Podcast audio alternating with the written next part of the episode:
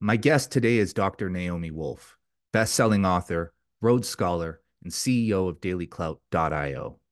We discuss the recent attacks against her from mainstream figures and publications, the strange messages that came from this year's World Economic Forum, and the arrival of Disease X, what it means, and the possible motivations behind it. Dr. Wolf is somebody who has sacrificed everything to tell the truth, and her words pack a serious punch. Stay tuned.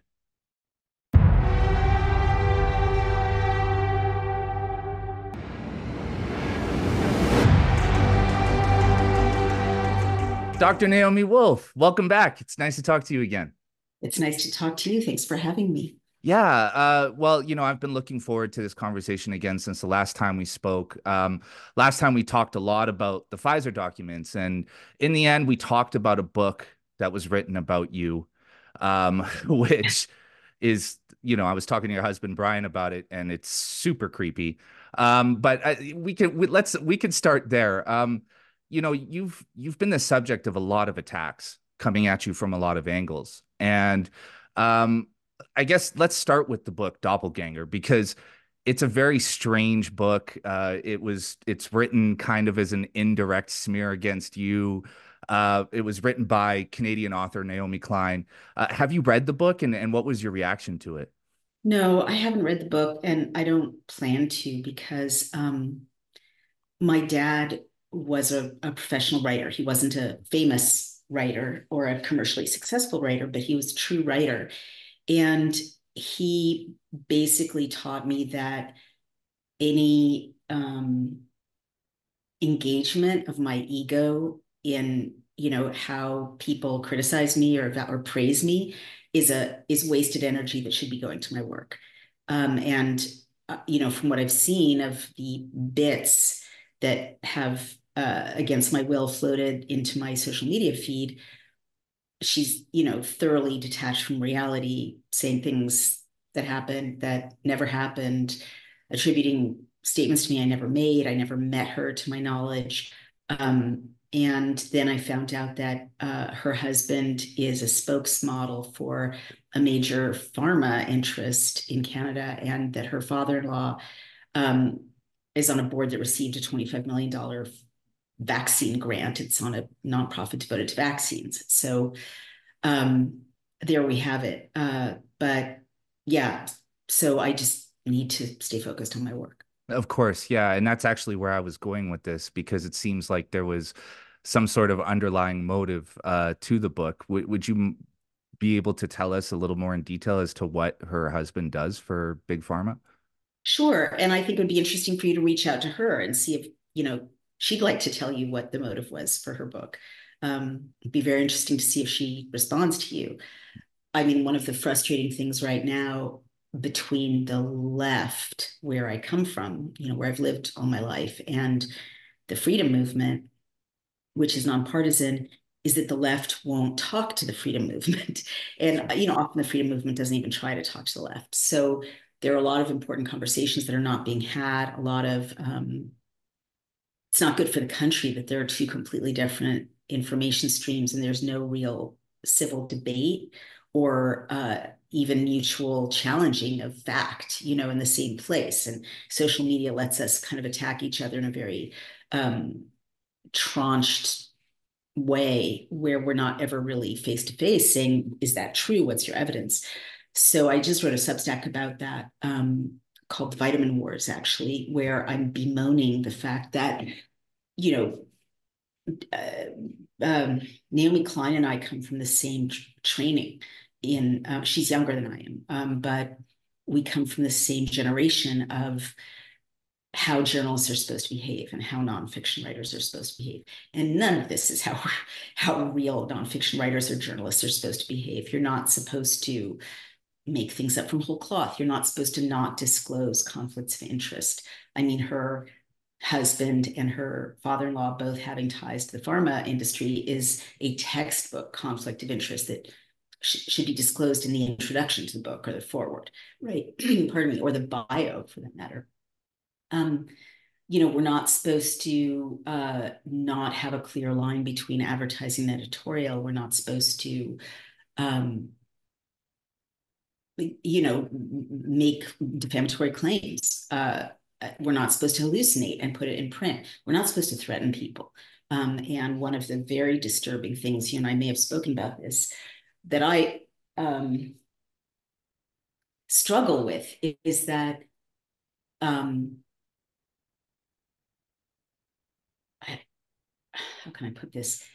What I what I saw in the New York Times, um, which you know did come into my news feed, was an excerpt from her book in which there's a meditation on murdering the doppelganger, meaning the double, and I'm identified as her doppelganger. It's a very like um, if a man had written it about a woman that he didn't know, a male writer had like fantasized about the, you know, murder in detail of this woman he's never met, a real other human being.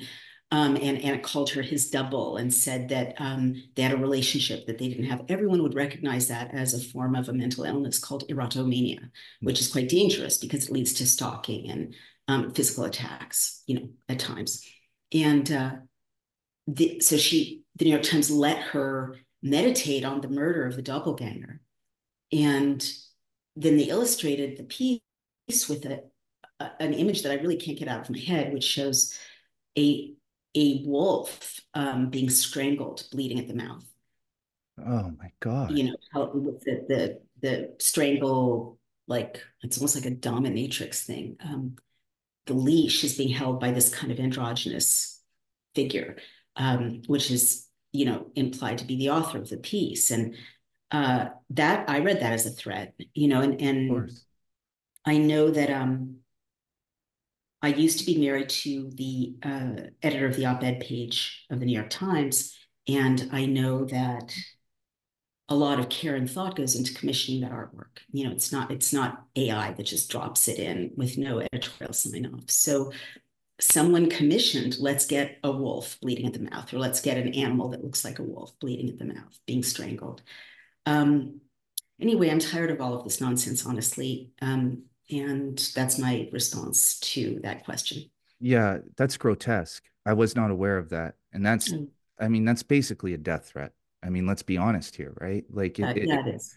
It, it really is. And, uh, you know, I'm really sorry that you've had to go through all this and we won't, we won't stay on this topic for too long. You know, I, mean, I, I don't care. You can ask me anything, right? I mean, yeah. if the whole point is freedom of speech, we should talk about whatever you want to talk about. Um, yeah. But uh, I guess it's very ironic because with the First Amendment being the law of the land, they've tried and tried and tried to censor us.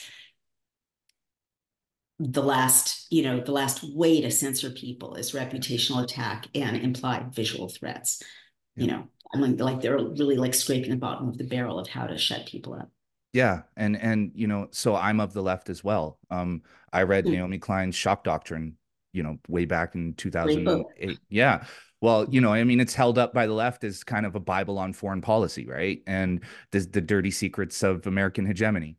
Uh, and and I've I I abandoned the left because I saw what the left was becoming. I saw that the left was moving too far to the left. It was becoming too extreme.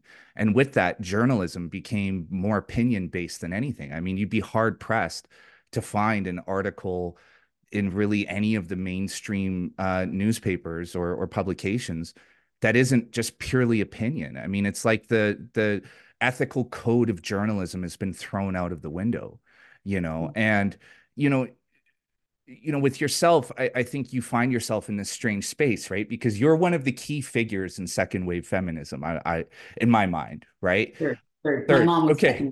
Sure. Sure. Right. Okay. Uh, but you know, I mean, you're by all accounts a liberal. I mean, if somebody were to draw does a picture, that even mean anymore? I mean, I think of myself as a classical liberal, but what you know, what does that even mean anymore?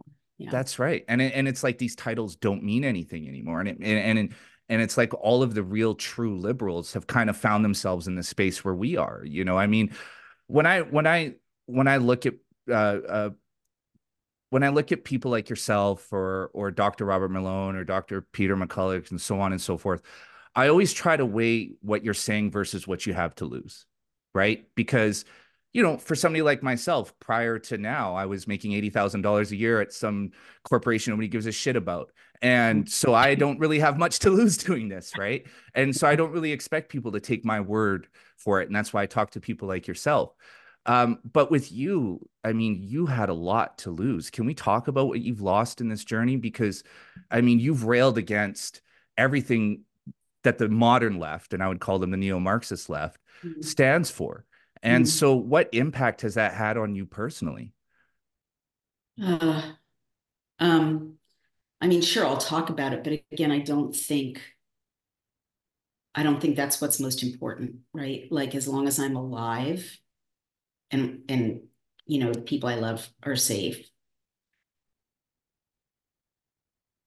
Losing everything isn't really important. I mean, losing everything, um, you know, material or professional isn't really important. And also, I mean, luckily, I'm very lucky in that I, I had a really good historical education and I read the biographies of many, many, many people who changed history. Not one of them had a good had a good time. you know, like they never get fame and riches in their lifetime. You know, it's always taken away from them. They always are vilified and called horrible names. And I mean, like one of the people I admire most, Walt Whitman, who really was quite a visionary and kind of foresaw the modern world, the best of the modern world, and kind of um, visualized a time of um, emotional freedom for men and women, including uh, what what we people we would now call gay, right? Um, he was an absolute visionary, and he he died in poverty. You know, he was kicked out of his job in Washington in the government uh, for you know writing salacious verses. He's now considered one of the greatest American poets. Mm-hmm. Um, he was, you know, censored. Andrew Comstock went after him uh, because there was a bad law called the Comstock Laws in 1873 that um, prevented people from sending obscene material, including information about contraceptions, contraception through the mail. And you know, he he had to his friends had to beg for money for him to treat his you know very serious illnesses. Uh, you know, one thing after another. Uh, his his publisher, you know, sent back the plates of his book, uh, you know, in the 1880s when um, when he was afraid of having the edition confiscated, and and Whitman had to. Luckily, he knew how to publish his own book because he had been a printer in one of his early jobs. He pu- self-published his own book. The point is, he died in poverty, and and his name lives on um, John Addington Symonds, who's the hero of the book that you know prepared the way for my reputational attacks in 2019 when it was canceled because of two, you know, errors of interpretation, which is pretty normal in a historical book about arcane, um, hard to interpret laws. Um, that book was about a guy who wrote the first gay rights manifesto and never lived to see that all the laws would change, you know, in the way that he advocated. And he died at 52 of tuberculosis. Uh, and he could never go back to Britain because he was in exile, because in Britain, these acts were illegal. They were legal in Italy and in Switzerland, where he ended up living. Um, I mean, I could go on and on. You know, Emily Dickinson couldn't get published in her lifetime. Um, I mean, Martin Luther King, you know, the FBI was after him. He got assassinated. I mean, you know, look what's happened to RFK Jr. Like literally everyone who's effective. Um, look at Jesus, you know, like I, yeah. I mean, I'm not comparing myself to Martin Luther King or Jesus. I'm just saying the really effective advocates for humanity, um, you know, are lucky to survive. Yeah. And so I kind of feel blessed that um, I get to advocate for humanity and that, you know, we've got enough to eat and um, I'm not dead yet. And uh, also super blessed that, the, and this is, you know, like one reason I really do, do believe in divine providence. When I was getting death threats for standing up for, you know, the civilians who were being um, bombed on both sides of the uh, southern border of Israel and um, Gaza and, and the northern border of Gaza in 2014, uh, I hired Brian O'Shea, who literally has every single skill set to deter my abusers. Um, you know, highly trained by the United States government. so uh, I do feel very fortunate. That's a full time job. Like he scans threats. He he's his specialism. His specialty is counter stalking. So you know, when I get a threat or some crazy person I send it to Brian and I'm like, how serious is this? And he can assess, you know, ignore it or this is serious or mm-hmm. whatever it is. Um, but I, you know, he he physically keeps me safe um, in a way that, uh, you know, I, I'm just so lucky because most people don't get highly trained bodyguards to, you know, to, to to be with them all the time um, if they're doing this kind of work. So, I mean, that's a long answer, but I guess, sure. I, so what did I lose? I lost I was deplatformed in June of 2021 for correctly warning that women were having menstrual uh, dysregulation, to say the least, upon receiving mRNA injections. Not only was I deplatformed, and it turned out that that was at the behest of the White House, working with the CDC and the Bureau of the Census, which is scary because they have all my addresses. Um, I, I was simultaneously weirdly um, smeared around the world. My Wikipedia page changed uh, like overnight. Um, and all the sites that for which I've been like a columnist for decades or a featured commentator like The Guardian, The New York Times, um, all uh, reported on me as if I was a crazy conspiracy theorist and, mm-hmm. and stopped like don't even didn't even respond to my communications and these are these are editors that have hired me for decades right to write columns, to be a columnist, to give quotes, to appear on their networks. Oh, like overnight, I'm a non-person professionally, and and worse, like an, a, an anti-person, right? Vanity mm-hmm. Fair, someone I knew at Vanity Fair was sent to write a hit piece calling me an anti-vaxxer, and I'm like, I'm not an anti-vaxxer. If you write that, I'll have to sue you. You know, like over and over and over and over. I mean, I kind of am now an anti-vaxxer. found out a lot more about it, but that's a, a secondary point. Um, the point is, it wasn't true at that time. You know, all the checks on journalism in the legacy media failed because all these people, and I, I trace this in the bodies of others, my um, my book from one book ago, all these news outlets took the money uh, offered by the CARES Act and by um, the Bill and Melinda Gates Foundation to overcome vaccine hesitancy, meaning to target people like me. Um, for all I know, Naomi Klein's publishers took the money. I really don't know. Like that money went everywhere, sloshed around to every, you know, cultural institution. Uh, what else did I lose? Well, I lost my my community um, in New York and you know DC, which was a very cozy community of global elites. Um, I lost so many friends. Uh, I mean, even now, one of my best friends hasn't wanted to talk to me in person because they assume we don't share any values anymore because I talk to people like Steve Bannon and Tucker Carlson as if like you get cooties by talking to people who don't agree with you about everything. Um, family, you know, we've been we haven't been to a Thanksgiving in you know in three years. I mean, family members, um, you know, would family members who are funded by the NIH, because I have a lot of scientists and physicians in my family, would call me to literally read me talking points from NIH scripts. Um, you know, God knows how that happened. I mean, it's it's a crazy uh, Kafkaesque reality. Um, and I could, I you know, I could live with that. I, I can live with that because I know that I'm on the right side of history. But it's getting, you know, you happen to be talking to me on a pretty exhausting day because there's yet another set of lunatics on the loose on the other side who hmm. are, you know, throwing a whole new set of falsehoods in my direction. So there we are. Wow. Yeah. And, you know, it's, uh, it, it's interesting, right? Because, you know, you read these hit pieces against you and it's like, what did Naomi Wolf just wake up one morning and become a paranoid schizophrenic? Like it, it, these are this is a person that you that you know. I mean, by all accounts, you were a, a, a highly sought after liberal mind for a very long time, and then you know you voice an opinion that's counter to theirs, and all of a sudden you are persona non grata, and in outcome the smears. So. I want to pivot away really quickly and just talk about the World Economic Forum a little bit because uh, Javier Milei gave a rousing speech, the World Economic Forum, um, you know, uh, in support of freedom and free market capitalism. And Kevin Roberts on a panel, I'm not sure if you saw, but he's the Heritage president. He lambasted the World Economic Forum on a panel. And and and I'm wondering in your perspective, why is this happening? Because this seems pretty suspicious to me that they're allowing these people not only into the conference but to speak and also the recordings to to reach the rest of the world. Right. Do, do, do you think there's some sort of motive behind that?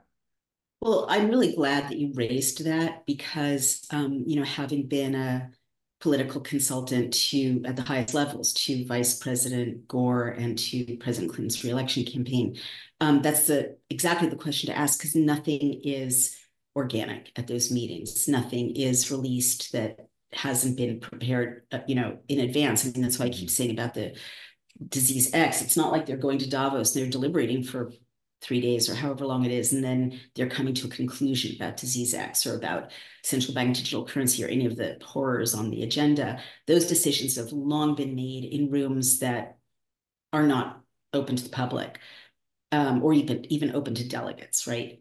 And so absolutely, if people gave resounding contrarian speeches, the speeches were vetted, the sound was kept on, the um, you know the audio was released.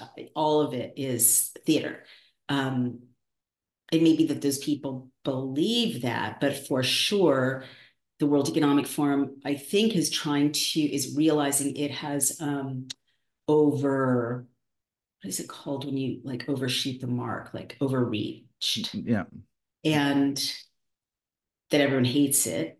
Um, and so they're kind of releasing the tension of the hatred by seeming to tolerate critics in their ranks, seeming to be chastised, um, you know, seeming to be humbled. I mean, the theme is restoring trust, right? As I said on Bannon's show, only true sociopaths think they can try to kill maim or disable or sterilize most of humanity and then have a conference on restoring trust.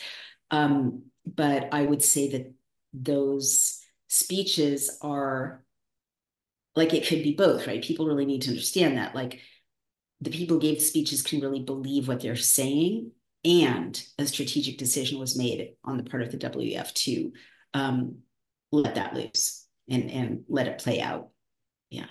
Yeah, you know, I said uh, I said this about the Canadian NDP leader, which is our Socialist Party, but I think it also applies to the World Economic Forum. They're like that that crazy ex that sets your car on fire because you caught them cheating, and then sets your car on fire again because you won't take them back. You know, it's like, you know, they're they're, they're really funny. You know, and and it's weird because like you know I my opinion on the World Economic Forum has changed over the last year. I don't think that they are what what many people make them out to be. I, I think they're kind of like this low level, you know, bottom tier globalist group. You know, I, I think the people that are behind them are the people that we really need to be concerned about. And we're not really seeing who the real hands on the levers of power are. And I don't know if that'll ever be revealed. But there has been a lot of talk about this disease X, this mm-hmm. un- virus of unknown origin. That's and I think it's it's interesting that we haven't had a pandemic worthy of a lockdown or a mass vaccine rollout in over a hundred years, and now all of a sudden we should be bracing ourselves for one pandemic after another. Um, yeah. In in your view, what is the purpose of disease X? Well, I also just want to gently push back on the way you um, characterized past waves of disease. I don't know how old the word pandemic is. I had never heard it before 2020.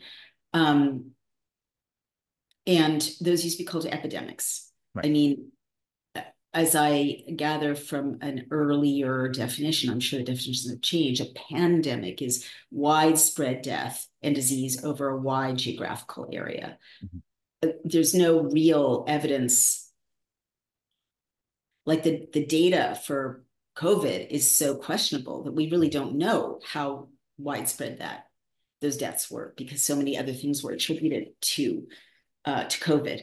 That's right. You know, and and chalked up as COVID deaths. Um, so so if you're talking about the 2000, I'm sorry, the 1918 um, Spanish flu epidemic, mm-hmm. it was an epidemic, mm-hmm. and um, I don't know that there was a call for mass vaccination because I don't know that you can treat respiratory infections through vaccination, or if you could at that time. I don't recall reading history before 2020 that there was, well, there certainly were not lockdowns. Um, and actually, the I remember a lot of propaganda appearing around 2020 that seemed to be historical, saying there were lockdowns. It's not true. Um, to my knowledge, very sick people have always been quarantined in the West. That's very, very different from locking down sick and healthy populations the way they did in the Warsaw Ghetto or, you know, to us in 2020 and 2021. Um, so, disease X. I mean, it seems pretty clear that um, there's a preparation psychologically for us to be told that disease X is among us. You know, notably, it's going to come from China again, of course. And that will have no way, as the last time, to really independently verify if what we're being told in the super freaky emergency is real. Um, people will react in an abundance of caution and stay indoors or not go vote or not go to their town hall meetings or not go pray or whatever god awful thing will be the uh, cautionary tale about how you deal with disease X. And um, as a result of disease X, uh, the World Health Organization will usher in its treaty, um, draining everyone of sovereignty, which will then mean that you know, mercenaries run by the WHO can show up at your door, take take you away from your kids, take your kids away from you. Um, in New York State, where I live, our governor keeps trying to, you know, pass regulations to open quarantine camps, detention centers. And I've read the regulations, and basically there will be no way out. There's no judicial review. There's no good behavior. There's no you don't even have to be sick. You have to be exposed to a bloodborne pathogen. So my guess is disease X will be a bloodborne pathogen, whatever that is, because they've got the regulations ready already, mm-hmm. and um, and that'll be that. So there are a lot of things we can do.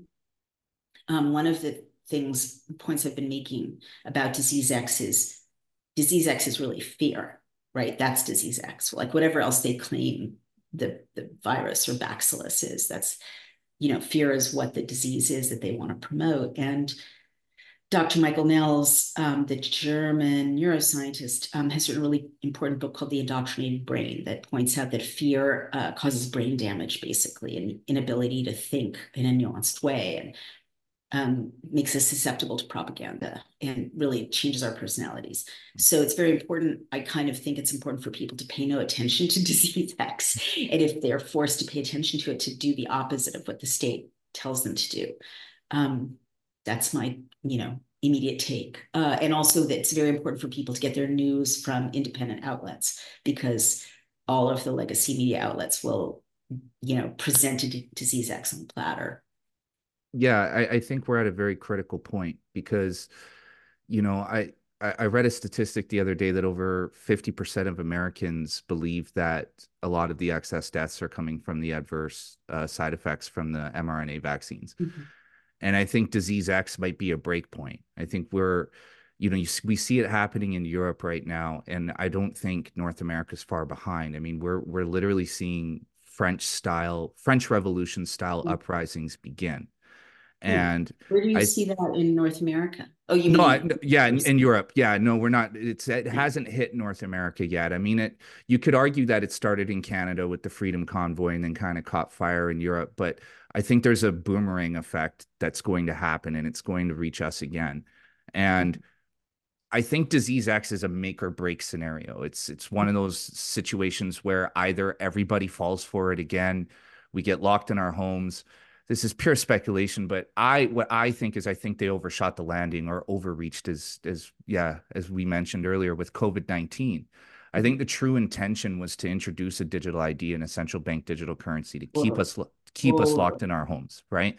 And they they had to they had to kind of let up on the tension because well, people were getting restless. And I think what they really truly do fear is a revolution, right? It's the the, the people going yeah, exactly. The people throwing them out, right? And I think with disease X, that's the goal now. The goal is going to be lock us all in our homes, make all turn all transactions into into online only purchases. and then through that they can say well you need a digital identification and because you're locked in your home we have to issue a, a, universal basic income which will be distributed via central bank digital currency so you will literally be a prisoner in your home and 100% mm-hmm. reliant on the state for all of your basics all of your essentials. I mean that sounds reasonable as a fear scenario. And you know china kind of experimented on that with soldering people in their homes. Yeah. Yeah that was yeah i i mean it's it's kind of weird the world that we find ourselves in now right? I mean i i don't think any of us anticipated where we would be. I mean i certainly didn't anticipate Naomi Wolf on Steve Bannon. That was a, a a, a relationship that that occurred that I never in a million years ever expected to see. You know, and I think what the world has changed drastically. And yeah, I, I do want to just jump in on on that though. I mean, it has, and I'm glad that someone of your generation is aware of how messed up and freaky things are because the thing I really fear is not, you know, people my age and older never seeing freedom again. What? Because we, you know, we know the difference, right? My my real worry is that younger generations will be born into this reality and and not remember a time before captivity, right? Um, but I, I have to believe that the uh, longing for freedom is inbuilt into the human psyche. Um, also, well, anyway, I tell myself that. Uh, I do want to like gently, again, push back on this, like how how uh, surprising that you know someone like me from the left talks to someone from the far right, like Steve Bannon. I, I just want to kind of invoke past America and past Canada because to me something really bad has happened that we don't take for granted that people who don't agree with each other can have a productive conversation or even a, a, a, contrarian you know argumentative conversation right like when did that happen i mean this what you said is almost to, to my mind a, a, much more polite version of what my you know my old friends are saying like how do we share the same values if you talk to those people yeah. talking doesn't mean you know, as my friend who does mediation says, listening doesn't mean agreeing, you know, mm-hmm. like how else are we going to learn anything if we don't talk to people with who don't agree with us, you know, like yeah. how else do we know where our views are correct if we never eh, test them against the views of someone who totally disagrees with us. I, I miss the remember when people used to say it's a free country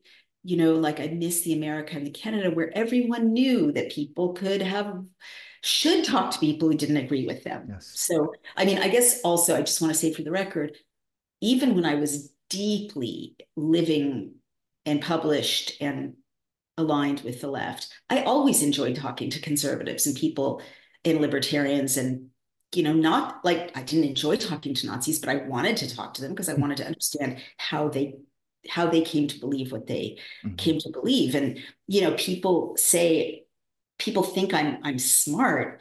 Well, one reason I'm kind of smart at the advanced age I've reached is that I've I've I've never held back from talking to people who that that I think are completely off base or who think I'm completely off base. So anyway, I just wanted to say that. No, of course, and you raise a really good point. Um, because my generation, you're absolutely correct. See, I'm a I'm a child of the '90s. Uh, September 11th, 2001 was the day my entire life changed, right. and I became politically active from that day forward. I'd always had an interest in Wait, history. How old were you then? You must. I was, I was seventeen.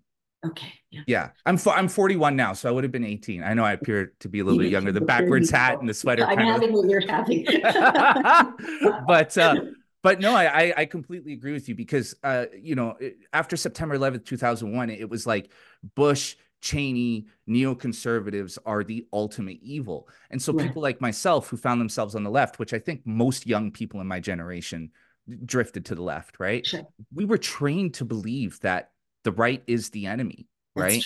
And most of us never broke out of that. And for myself, my perspective didn't really change until I was in my mid to late 20s when I started reading like people like Thomas Sowell and getting an idea for what mm. conservatism really is and realizing that there are great ideas on both sides of the political spectrum right yeah. and yeah. but but you're absolutely right because we're locked into this kind of this this this team way of thinking, right? Like Naomi Wolf, feminist author of the left, Steve Bannon, you know, conservative. These two shouldn't be talking to each other, but it but it's absolutely necessary for people like you to be talking to people like him. It's the only way we find solutions to these problems, right? Well, quite. And so many of the urgent, most urgent problems we're facing right now are not left and right. They're tyranny versus freedom. So, you know, I really probably disagree with Bannon on, I'll, I'll guess, um, gay marriage, although we've never really talked about that, and um, abortion rights. You know, maybe. I mean, who knows? But I'm guessing. And maybe, you know, green energy to some extent. So I agree with him on free speech, um, free verifiable elections, um, the rule of law, uh, due process, you know, all, all the things that are like the wedge issues are, are, are symptoms of people's policy choices, but the core issues we're aligned on, right? You know, and that's freedom versus tyranny. So people, and, and right now that's the fight, right? It's not left versus right. It's people who are okay with tyranny versus people from whatever background who see freedom as the first priority. Absolutely. I think that is the real divide now. The real divide is freedom versus tyranny, but it's constantly framed as left versus right because it contributes to the chaos, right? And totally. And it distracts us. Exactly. Yeah, 100%. So uh, I, I know you got to run here in a few minutes. Um, I want to talk to you really quickly about uh, about Donald Trump because there is a very I mean obvious effort to remove him from the American consciousness. Mm-hmm. And uh, you know the message that that he's sending you know is is really really resonating even with the le- people who are of the left now mm-hmm. and i think uh, you guys have um, um, the us has another just an amazing candidate in, Robert F. Kennedy Jr. If I was American, that's where my vote would be going. Uh, I want to talk about the political landscape and, and, what's going on in the U.S. leading into to November. Um, I mean, do you do you think the attacks on Trump continues, and do you think that he? I don't know how to phrase this in a in a in a more uh, sunny way, but do you think he makes it to election day? I mean, there's there's a very real effort to try to get rid of him and eradicate him. Yeah, there is. He's such a I hate to say it, but he's such a brave guy. Like anyone else would step aside at this point um, at his age. Um, well, I have to be nonpartisan. I did uh, post a tweet that's gotten like 700,000 whatever views that said something like, um, do I have to stop hating the guy who's doing all the things I? Um, I mean, do I, when do I get to stop hating? Uh, do I have to keep hating him? Um, because he's he was talking about uh, getting rid of central bank digital currency, which is so important.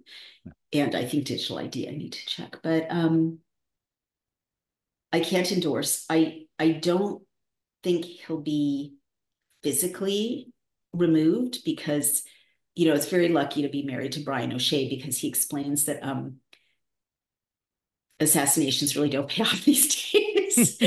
it's cheaper and more cost effective to destroy someone reputationally. Right. Um, he's not speaking personally, of course. He's just saying in the world of nefarious action on the global stage, right. um, assassinations make martyrs, and uh, reputational damage is the way to go. So I think he'll be tied up in lawfare. I think people are going to want to vote anyway. But I do think I'm braced for, and this is why, I mean, it sounds really hokey, but this is why Brian and I are both like, get your dehydrated food, get your water in a giant jerry can, get your candles, get your generator, you know, get print out all your titles and and you know life insurance policies and hard copies. Um, I'm anticipating a major cyber attack. I, you know, they could literally say there's been a nuclear attack on Texas or Illinois, and we would not know. You know, and the propaganda machine, especially the AI, is so sophisticated now. That could be the message across the country. You know, there's been a nuclear attack. We don't witness nuclear attacks. You know, um, we'd have no reason. I mean, unless we're at the location, right? We have no reason to not you know to be able to to verify it one way or another um i don't like that all these elites are building bunkers. As I've said before, people at that level don't draft laws or build bunkers if they're not going to use them, right? They don't believe in wasted effort. They're not crazy, right? They're sociopaths, but they're not um, dumb. So, yeah, I'm anticipating that there will be some emergency right in time for the election to keep everyone from voting in person so that the uh, the uh, machines can be uh, tampered with and they can be hacked remotely or um, or so many uh, mail-in ballots will be delivered at the last minute with no one overseeing it properly. That's my anticipation. Um, I certainly think it's a long shot. It's going to be a fight. What I see is a fight around the outcome of the presidential election. A yeah. very serious fight, like one that could uh, divide the country to two countries, literally. The same thing is happening in Canada. Um, our premier, which is you know the parliamentary version of a governor for our American viewers, uh, is Danielle Smith, and she one of the first things she did when she was elected was she uh, eliminated the World Economic Forum uh, hmm. policy from our our healthcare system. Wow, she's been. Oh yeah, well she's she's technically a conservative, but in, in realistically speaking, she's a libertarian.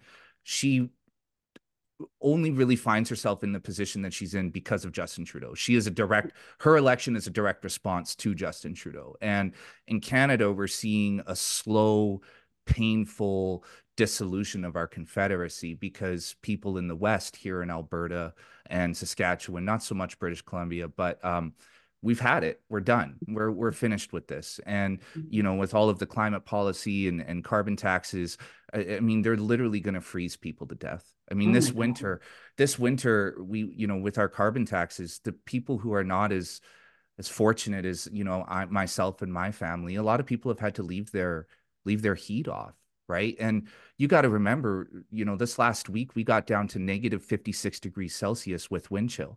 Holy right? cow. Yeah. So so people are going to die as a result of this uh, of this climate I don't understand. It's too expensive to heat their homes, or they're told that's that right. Yeah, in in a lot of circumstances, the carbon taxes exceed the cost of the energy. Oh my gosh! Right? Are there not like heating centers where people can go, or like I can't believe this is happening? There's there's shelters. Again, this isn't widespread, right? But you talk. It's if if if you're a minimum wage employee, right, and your family's just barely scraping by, a three for example, I paid my energy bill this morning. It was three hundred and thirteen dollars, right? Good and this heavens. this is in Alberta, right? Now, if you think about being in British Columbia, where the socialist government is in power and the carbon taxes are way higher, the the socialist government have added their own carbon tax. Imagine what a heating bill on a negative 20 degree for a negative 20 oh, degree week gosh. must be, right? And this is the this is the problem. So in Canada, uh, Alberta and Saskatchewan are are making real strides toward independence, and I actually see a future in Canada where we have excuse me, political independence or energy independence. Both energy and political, because in Canada, uh, energy like resource extraction falls under the jurisdiction of the provinces, not the federal mm-hmm. government. And so that's been the big fight between Alberta and the Trudeau Liberals. The Trudeau Liberals believe that they have a right to just tell Alberta when they can and can't drill for for oil or or drill uh, uh, liquid natural gas, right? And mm-hmm. and our argument is we can do whatever we want with it. It's in the it's in our constitution, right? Wow, this is unbelievable. I don't get how a carbon tax helps like people are supposed to cut down on their heating because it's so expensive. That's not realistic. I can see cutting down on driving or cutting down on but you, you can't know, hot tub but people can't cut down on their heating their homes. Well even driving uh, in in alberta like where i am I, i'm in the calgary area you have to drive right? Like we're so we're so we're kind of like uh, western canada is kind of built like los angeles right? It's built wide. So if you mm-hmm. want to take transit to get anywhere it's going to take you hours. You're never going to make it on time so you yeah. have to drive right so mm-hmm in Alberta, I mean, the, the the provincial government here has done a really good job at trying to keep costs as low as possible, right? Mm-hmm. And and mm-hmm. meet the energy demand. But you know, we've we've also our previous government uh, invested heavily in renewables, which are proving to be mm-hmm. a ca- catastrophic failure, right? Wow. On on the day that I just referenced was the coldest day of the year. Our wind, our, our wind and solar completely failed right? We were running almost 100% on liquid natural gas, right? Gosh. And so, so Holy it's just, cow. it's just further, yeah, well, it's just further proof that you can't get away from these energy sources. You just can't. Mm-hmm. We're not there. We don't have the technology, right? And so I see, I see a similar scenario unfolding in the United States with your Green New Deal and other policies that are coming down through. I, I call it the Biden administration, but he's he's not there. You know, there it's the real deep state that's running the show in the U.S. And so I, see a similar thing happening there, where you know your your republic is breaking breaking into pieces, and you know states are starting to consider themselves sovereign, uh, separate of their federal government, even though they're still technically part of the United States. Wow. They have already separated. No, no, sorry, I'm talking about the United States. I'm just talking about the perspective in general, just just Well, the yeah. strides toward independence. Totally. I mean, I'm thinking when you're speaking of what's happening in Texas, which is the Biden administration would not secure the border. Millions of fighting age men, if you listen to my husband and JJ Carrell, are coming in, being shipped to strategic points around the country and, you know, wreaking havoc on Texas. And so Texas sent, you know, is arresting people against the will of, it really ca- calls to mind some of the great fights between the federal government and the states, like the uh, civil rights fight, which was, you know, the states were on the wrong side of history, but maybe in this case, they'll be on the right side of history. Um, that is fascinating. And what happens then usually is that one federal government will fail or not be successful, and the the next government that's federal or in your case national will um, will be more aligned with the will of the people. I, I hope it's not a kind of breaking up Canada, breaking up US outcome because the globalists would love that. They'd love us to all be Lithuania, you know, not Yeah. not superpowers. Yeah, absolutely. Well, Dr. Wolf, I know you got to run. Um, can you, before you go, can you tell everybody where they can find you? Thank you so much. Yes, uh, please go to dailyclout.io and subscribe and or donate. We need your help. We're rolling out to your question um, election integrity bill, uh, which is a beautiful draft bill, um, but we it's expensive, so we need people's help with that. We're going to get it to all 50 states before the election. Um, you can go to my Substack, which is called Outspoken, and you can buy uh, The Bodies of Others, my last book, and Facing the Beast, this book, on Amazon or on Chelsea Green's website, um, or right there on DailyClout. Thank you so much. Of course, yes. Uh, it's always an honor to talk to you, and uh, uh, I really recommend your your Exodus series for everybody's looking to listen. Oh, and yeah, and I, I was hoping to touch on the Pfizer documents today because there's so much more going on there, but uh, we'll Yeah. we'll save that for the next one. Wonderful. I'd love to come back. Take care. Bye bye. Thank you.